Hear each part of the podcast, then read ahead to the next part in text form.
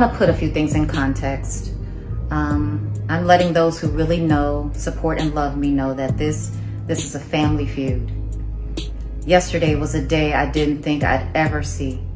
Nevertheless, at this point, I'm pretty much prepared for anything. After I learned my niece was cooperating with the investigators, I prayed and I thanked God. Also, I did some thinking as I often do throughout this whole process. Asked myself, if I were them, what could be said that legitimately make this make sense and spare them from crazy? My answer is nothing. Knowing that there's no right answer to explain their ongoing actions and years of support for Robert once learning about that tape. The clear plan is to try to take me down because I've been so vocal. I knew that there was some anger and resentment because of my stance, which is why I'm like, okay, they're going to handle it their way, and I'm going to handle it my way. And I was thinking, one day my niece will be older and we'll have a real heart-to-heart conversation. And there's no expiration on this concept, but I'm very clear that day ain't close. I know us speaking privately and candidly to her looks like betrayal of her. I know us speaking privately and candidly to her looks like betrayal of her mother. But now being an adult, I was hoping she was closer to being more independent thinking at this point. Yesterday, my niece absolutely, she absolutely doing the will of her mom. This is another form of the terrible decision making of her mom. And in my opinion, the unfortunate continuing allegiance to Robert. As the youngest of the group, and all I've ever known was family and community. So I operated from that space from the beginning of my career by bringing them in to show them that it was not just about me, but about us getting this record deal that I was about to get. We were a gospel group just years prior, so me thinking about them for them was partly programmed in me, all I knew. Again, because Robert was giving the opportunity to have his own imprint record label, I introduced my sister, my brother-in-law, and my niece to Robert at CRC Studios in 97 in hopes of landing my niece a career as an artist in this industry. Not a concert, as she testified. I didn't stop there. I asked Robert to check out my brother-in-law, who played the guitar, and other family members in hopes he'd assist them with their musical careers as well. I'm saying this again. I'm saying this again to say not all that you heard yesterday from my niece is true. I don't want to hinder this legal process, I don't, but to testify that I had my niece sit on Robert's lap and rub his head and have her ask him to be her godfather is an absolute fucking lie. You all cannot imagine the hurt that comes from pain caused by the people that you live and are willing to die for. Another lie. Robert and I were never in a romantic relationship. Never.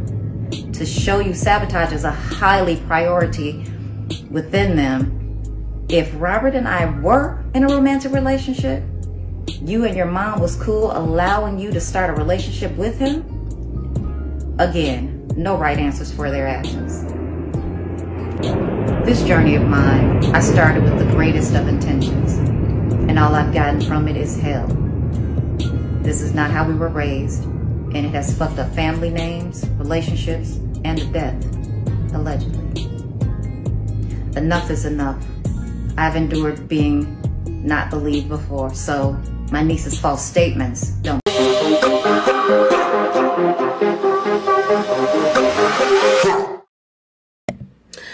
All right, y'all. Listen, welcome to Hollywood Deli. If you aren't um, clear on the R. Kelly case, what is happening is he was convicted already of uh, sex trafficking and got 30 years.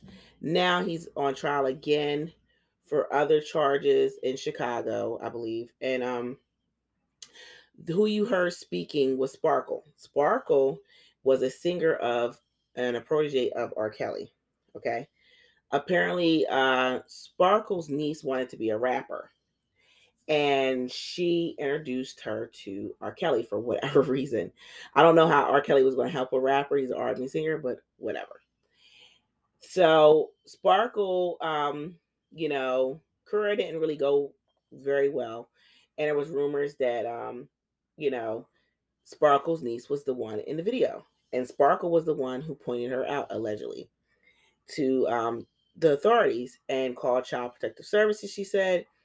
And when all those amenities and powers to be's got involved, the niece refused to cooperate. So he ultimately got off from the case. That's why he was never charged back in the day, because the niece refused to pop, to cooperate. And the reason why she refused to cooperate allegedly was that um, R. Kelly paid her family $2 million and continued to take care of her throughout the years. And so, and she was still visiting R. Kelly even after this. And what happened to that young lady was really disgusting. In the video, she was 14 years old and he, he had her like dancing and then he um started having sex with her and then he um he started to urinate on her. And I couldn't fathom what that young lady was feeling. So some of the details of the, the trial got out, and some someone named David Byn, Bynums um, was talking about what all take, took place, you know. Um, so here's what some of the things that were said. Um, so the prosecutors asked, why were you willing to do these things? Um, this was to the Jane Doe. She responded, Again, I was in love with R. Kelly and I was submissive, so I went along. Oh, I'm sorry. I, I skipped a couple of things. Let me let me go back. Let me go back, y'all. Hold on. Sorry. All right. So the next witness to be called to the stand in R. Kelly's federal trial in Chicago will be called Jane. Um, they don't want to give her name.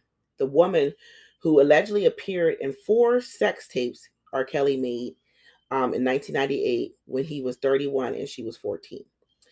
Um, Jane says it was her aunt, and this is referring to Sparkle, who first introduced her to R. Kelly after the gospel concert. They met backstage and later met again a few months later when R. Kelly came to a performance put on by Jane's music group. Now, then she's Jane goes on to say, her aunt pushed her to get close to R. Kelly. She said, I should ask him to be my godfather, and I should rub his head and ask him to take that role in my life. Jane says R. Kelly chuckled and said yes. Her parents, she says, also approved. This is disgusting. Jane uh, says she was 13 years old when she asked R. Kelly to be her godfather. Following her becoming her following him becoming her godfather, she says her conversation with him changed. It became sexual. He would ask me questions on the phone like, What color panties are you wearing? Fucking pervert. Then, um, what else happened? She said then R. Kelly also began asking her about her breast developing and other sexual issues, and that it eventually progressed to phone sex. Kelly said, would um, Kelly was Kelly, she said, would tell her over the phone that he was jerking off. What a fucking pervert. She says her relationship with R. Kelly became physical in 1998 when she was 14 while they were both alone on the couch in Chicago track studio one night. She says Kelly began rubbing her breast and vagina. Jane said that her parents felt comfortable enough with R. Kelly at the time of their first sexual encounter that they didn't mind her spending time alone with him. The parents need to be prosecuted. And I believe that Sparkle was a part of it and I believe that she was partly trying to cover her tracks. And I don't believe this this facade she's putting on now, because now that Denise is cooperating, she knew. I think she knew damn well what she was doing. I don't think this girl is lying about Sparkle introducing um her niece to uh, Sparkle introduced her niece to him. And why would you introduce her to him anyway? For what? When everybody in the industry knew he was into little girls. So I think that is that Sparkle is completely complicit in all this. This is just my opinion. Jane says that she, she had sex with R. Kelly an uncountable time amount of times before she turned 18. Dell estimates it, it as hundreds of times. Jesus. Continuing, Jane says R. Kelly started giving her alcohol when she was 14. It helped me loosen up. It took me away from the moment, Jane tells the federal prosecution. Jane also alleges R. Kelly encouraged her to bring her other teenage friends, female friends, into the sexual relationship. This is his whole MO. He uses other women, well, little girls, to recruit other little girls. Specifically, Jane says Kelly crushed on two other alleged victims in this case Jane's friend, Pinky, and Brittany.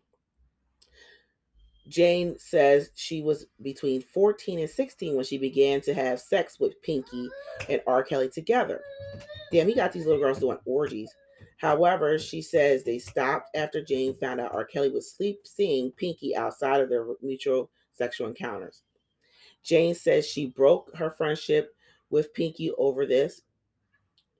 And Jane tells prosecutor her sexual relationship with R. Kelly be, became somewhat normal due to her viewing him as an adult, adult 30 figure and due to her genuine affection. He told me he loved me and that he would protect me. It made me feel good, Jane said. Sad, just sad, just looking for love. Her parents just fed her to the fucking wolves. Why were you willing to do those things? The prosecutor asked Jane. Jane responded, Again, I was in love with R. Kelly and I was submissive, so I went along with it. Jane confirmed R. Kelly began videotaping her engaging in sex acts with, him from the time she was 14. Jesus, he got probably got hundreds of videos. I felt uncomfortable, she said, but as she went along with it because he was an authority figure over me and I didn't feel comfortable saying no, Jesus. If Jane confirmed it it's her on the four alleged sex tapes at the center of this case, it will be a reversal of her testimony before the the um lost um the Chicago grand jury in two, 2020, 2002. At that time, when R. Kelly faced 21 child porn counts in Chicago State, I'm sorry, in Illinois State court, Jane denied it was her in the videos. Of course, because he was he was paying her family, and the family told her, "Look, keep your fucking mouth shut. Um, he's paying our bills. He's giving us money. Be quiet." Jane said um, said she thought she was giving him something that he wanted and making the sex tapes. This was a relationship, and these are normal things that happen, Jane said, answering prosecutors as to why she agreed to be videotaped if she felt uncomfortable. It's just sad. It's just sad. These little girls were given to R. Kelly, and that's why he felt so comfortable in doing what he did. And the parents protected him. And not only should R. Kelly be prosecuted, so should the parents. This is disgusting. And Aunt Sparkle. And that's why Aunt Sparkle was speaker because Aunt Sparkle introduced R. Kelly to the niece, which didn't need to happen. Why are you introducing her to him? Y'all cannot tell me y'all didn't know about his relationship with, with um, Aaliyah when it came out, when it was revealed that he actually married her at 14 years old y'all cannot tell me this. You can't you can't tell me you didn't know the sparkle. You and then also you knew about some of his weird behaviors where he had people not speaking to you and you you found that odd and was when you found out it was happening, why would you think, "Oh, if he's this controlling with me and manipulative, he wouldn't be that with your niece." You're implicit in all this. And I do not believe for one second that you didn't know what was going on. And that's just my thoughts.